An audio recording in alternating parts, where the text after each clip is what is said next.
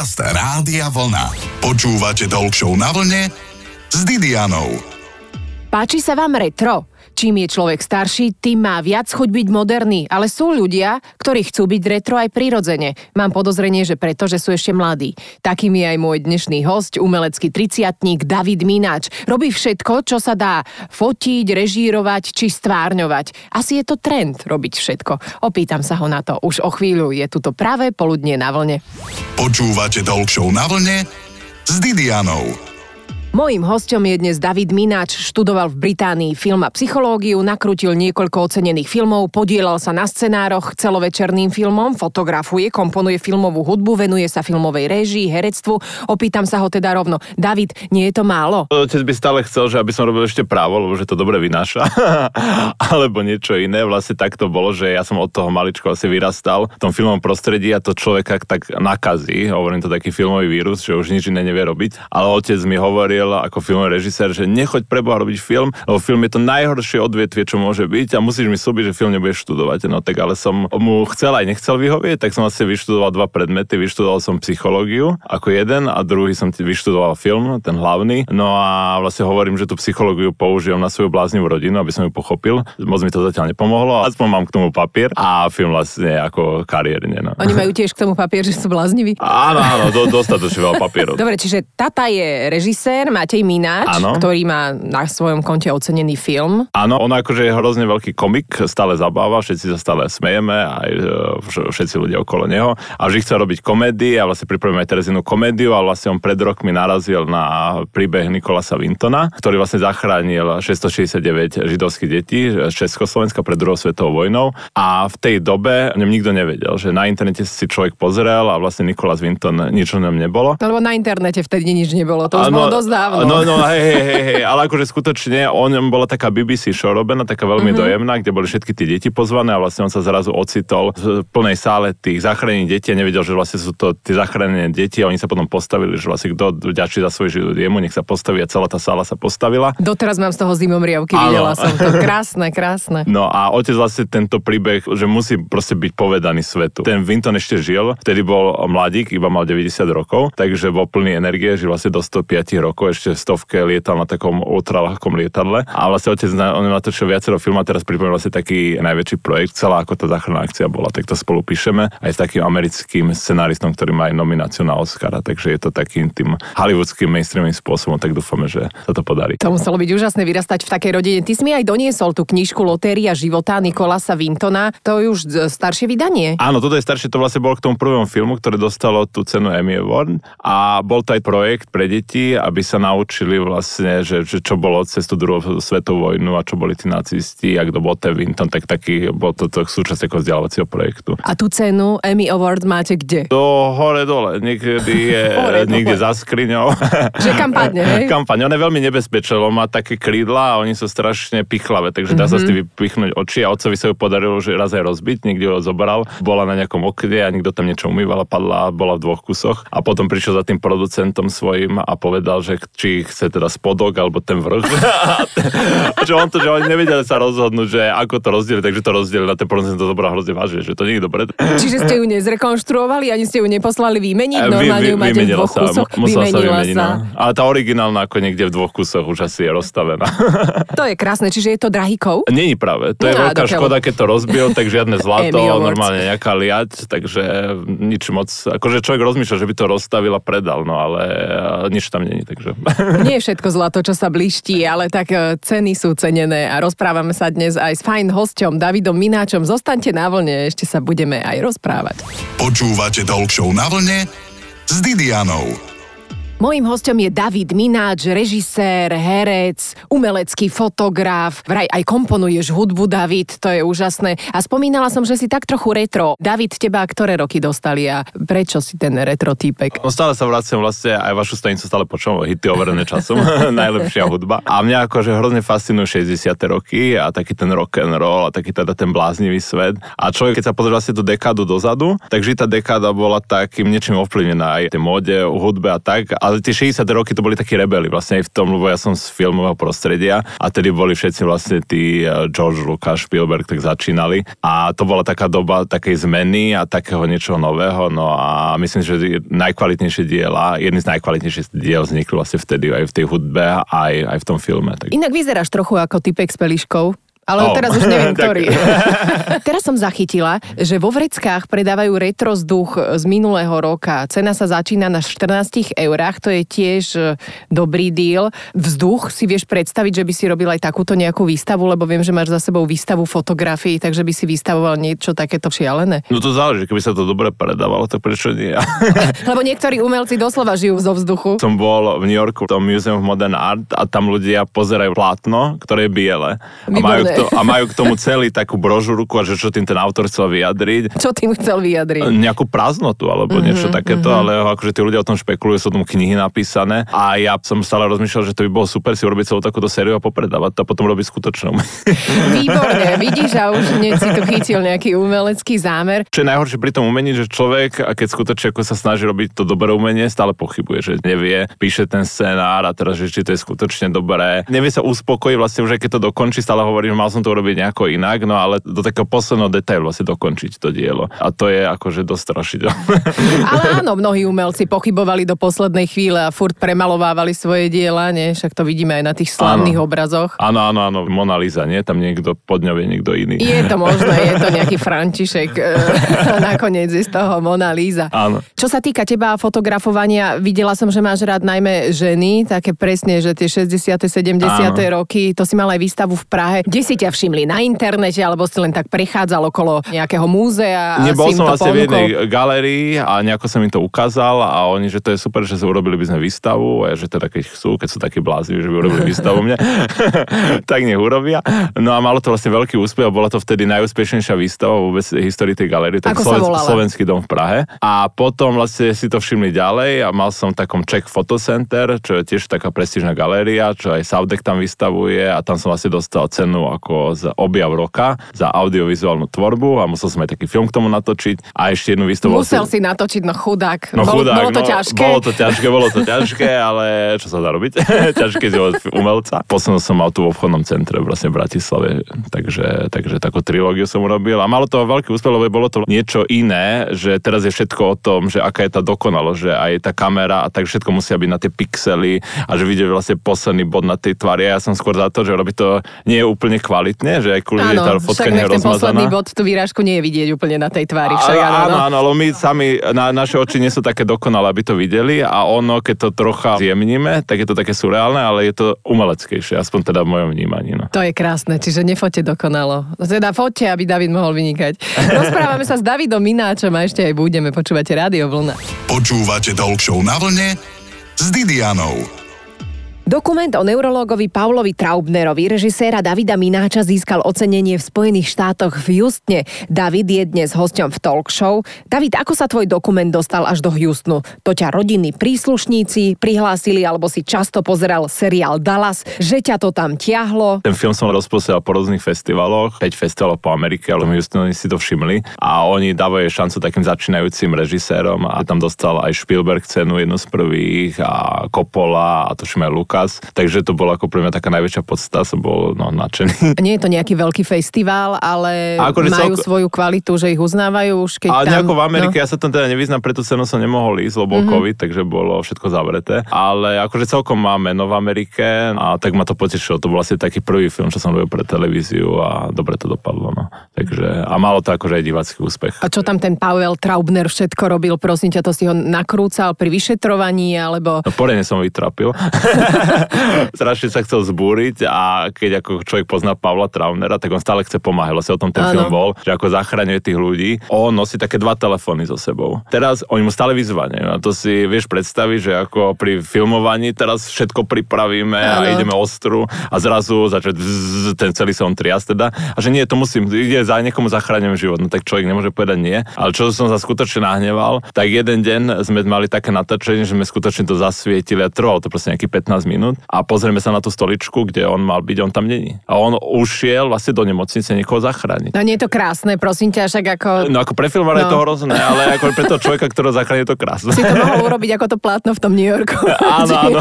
to biele plátno, že predstavujte si tam Pavla Traunera. áno, áno, áno. Bolo by to umenie veľké. Ako, ale režiséri to nie sú úplne ľahké povahy. Režisér musí byť tvrdý, musí mať svoje muchy, musí mať autoritu. Čiže to si videl u otca ako tiež e, režiséra? Áno, ako musí človek byť milý a musí zároveň byť rázny. Mhm. Mm-hmm. A ja mám takého aj obľúbeného to James Camerona, čo robil si teraz toho Avatara. A on zase mal takú povesť, že tí ľudia utekali z toho placu, že hovorí, že je najhorší človek na svete, že taký diktátor. Ale tie filmy akože boli veľmi kvalitné, ale on teraz sám akože prišiel, taký sa nejako ukludnil. No zostarol normálne, no. Á, Či? neviem, no. neviem, ale akože hovorí, že našiel vlastne takú cestu, že byť kľudnejší a skôr tých ľudí ako podporiť, aj keď človek nesúhlasí, ale nájsť nejakú cestu, aby toho človeka neurazil, aby ten človek mal dobrú náladu, že ešte ďalej sa človek vlastne dostane. Takže sú také dva smery, ako ten Steve Jobs, čo všetci plakali, vlastne keď robil ten Apple. A on tak skutočne bol taký bullingátor, on veril, že takým tým, že bude nadávať tým ľuďom, tak tých ľudí dovedí k tým dobrým výsledkom. Ale kopa ľudí skoro spáchalo sebevraždu, No, no, a či to za toto. to stojí, keď sa to dá robiť inak. Samozrejme, človek musí ísť za tým, lebo je zodpovedný. Ten režisér je zodpovedný za všetko, čo sa tam deje, nemôže hovoriť. No ale ten herec, on mal zlé dni a to je jeho chyba. je to moja chyba. Všetko, čo sa zle stane, tak to je chyba toho režiséra. Takže A si vieš predstaviť, že by si niečo robil pod takýmto režisérom, takým prísnym? A robil si, lebo ty vraj aj hráš. Áno, akože že všetko mo- možné, každý ten režisér je iný, ale akože mal som šťastie na, na nejakých dobrých, no. Napríklad, však vymenuj. Myšík, takú rozprávku sme robili, tak on bol úžasný. Teraz som na také produkcii sa išiel pozrieť, ale potom som im trochu ako pomal také americkej. A to bola zase taká hollywoodská režisérka, Shira Piven sa volá, je to manželka toho režiséra Adam McKay, čo robil Don't Look Up s Leonardo DiCaprio pre Netflix. Wow, to bol skvelý film. A práve sme sa hovorili, lebo to bolo minulý rok a sme hovorili o tom filme, že keď to je dôležité, že vlastne pre dnešnú dobu a tak a oni sú zase veľkí aktivisti za ten climate change, aby vlastne sa bojovalo proti Klimatická kríza, A klimatická kríza. Ale zlačí človek, ako ona proste nie. Robí v tom Hollywoode, to je ako skutočne najväčšia liga, nie ten Adam McKay. Ale oni ako sú milí k tým ľuďom a tomu štábu a tak, to, je, to človek obdivuje, že taký človek by chcel byť. Výborne, tak si ver príklad. Rozprávame sa s Davidom Mináčom, o ktorom ešte budete počuť. A nie len dnes u nás na vlne. Počúvate Talk Show na vlne s Didianou. Vyrastať v umeleckej rodine môže byť zaujímavé. Chodia k vám domov inšpiratívni ľudia. Bol si toho svetkom? David Mináč, čo si tak pamätáš z detstva? Kto ťa šokoval? Sa hovorilo napríklad, že vďaka tomu, že otec Anthonyho Kiddisa, toho speváka z Red Hot Chili Peppers, bol súčasťou showbiznisu, tak mohol v deviatich vidieť na hušer.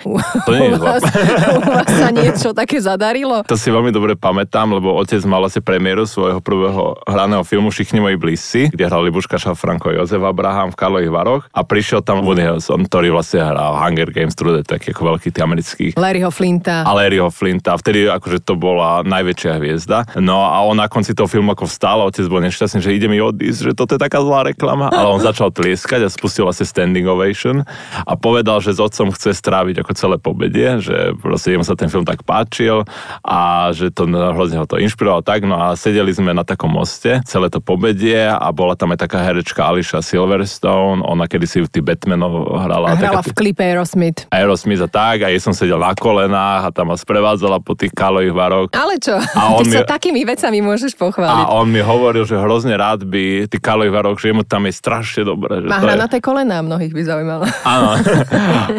Ale že on by sa tam chcel presťahovať, že mu sa to tak páči. Ja som mu povedal, že nie je tam celý rok festival, že tak dobre tam není a že on sa tedy rozhodol, že tam nebude bývať, takže vlastne vďaka mne a Woody Harrelson nebýva vlastne v Karlových Vároch. Zistil, že vlastne festival netrvá celý rok. Áno. No, tak to ti teraz všetci ďakujú z tých Karlových varoch, keď tam majú po rusoch prázdno. Hneď si od malička dostal aj, čo ja viem, film a malú kamerku, alebo ako si teda k tomu prišiel, že budeš e, robiť režiu? Áno, dostal som vlastne takú, no, tak, čo sme to rodinné výlety natáčali, hneď som ju rozbil, tak som do, potom nejako druhej sa dostal a točili sme vlastne s kamarátmi už nejakých 8 rokov, vlastne krátke. Čo, Mácka, Uška, alebo čo A ste? nie, čo ho, thrillery, normálne, Tri... detektívky, moja rodina hrala, mama bola svetkynia, ja som zahral toho zavraždeného, takže Výborné. normálne, a vtedy sa to ešte tak... Čiže si to mohol režírovať, že ťa niekto prikryl plachtou? Áno, áno, áno, a ešte som nemal tak, že som to nejako nemal k tomu počítač, takže tej kamere som to strihal, takže to išlo. Tak, akože bola to zábava, no ale takto kopa filmov som asi robil od malička. A máš nejaké odložené? Niečo mám, áno, niečo mám. Inak treba si pamätať, že aj dnešný deň, raz budú staré zlaté časy, dokáže si užívať ten život, si taký zaneprázdnený, že stále musíš niečo robiť, alebo si taká umelecká duša, taký bohem, že dokážeš oddychovať, vyložiť si nohy a vôbec vlastne nič nerobiť aj dva týždne. No dokážem to robiť, ale mám šialené výčitky. ale čo mi pomáha je zapnúť si hudbu, práve takúto nejakú retro hudbu a snažiť sa vlastne preniesť do tých svetov. A čo je zaujímavé pri tej filmarči, že keď človek píše tie scenáre, tak mňa to vždy fascinovalo, preto som to vlastne chcel robiť, mňa strašne veľa vecí baví. Od cestovania, všetko ma baví, ale v tom filme sa človek všade môže dostať, do každého vlastne sveta. Čo píše ten žáner, tak teraz píšeme, čo ja viem, pred druhou svetovou vojnou, sú tam nacisti a ma naháňajú v snoch, takže to nie je tak až dobré, lebo som nočné mori. to je vlastne forma toho relaxu, že zrazu je niekde inde, že zrazu je v tom 39.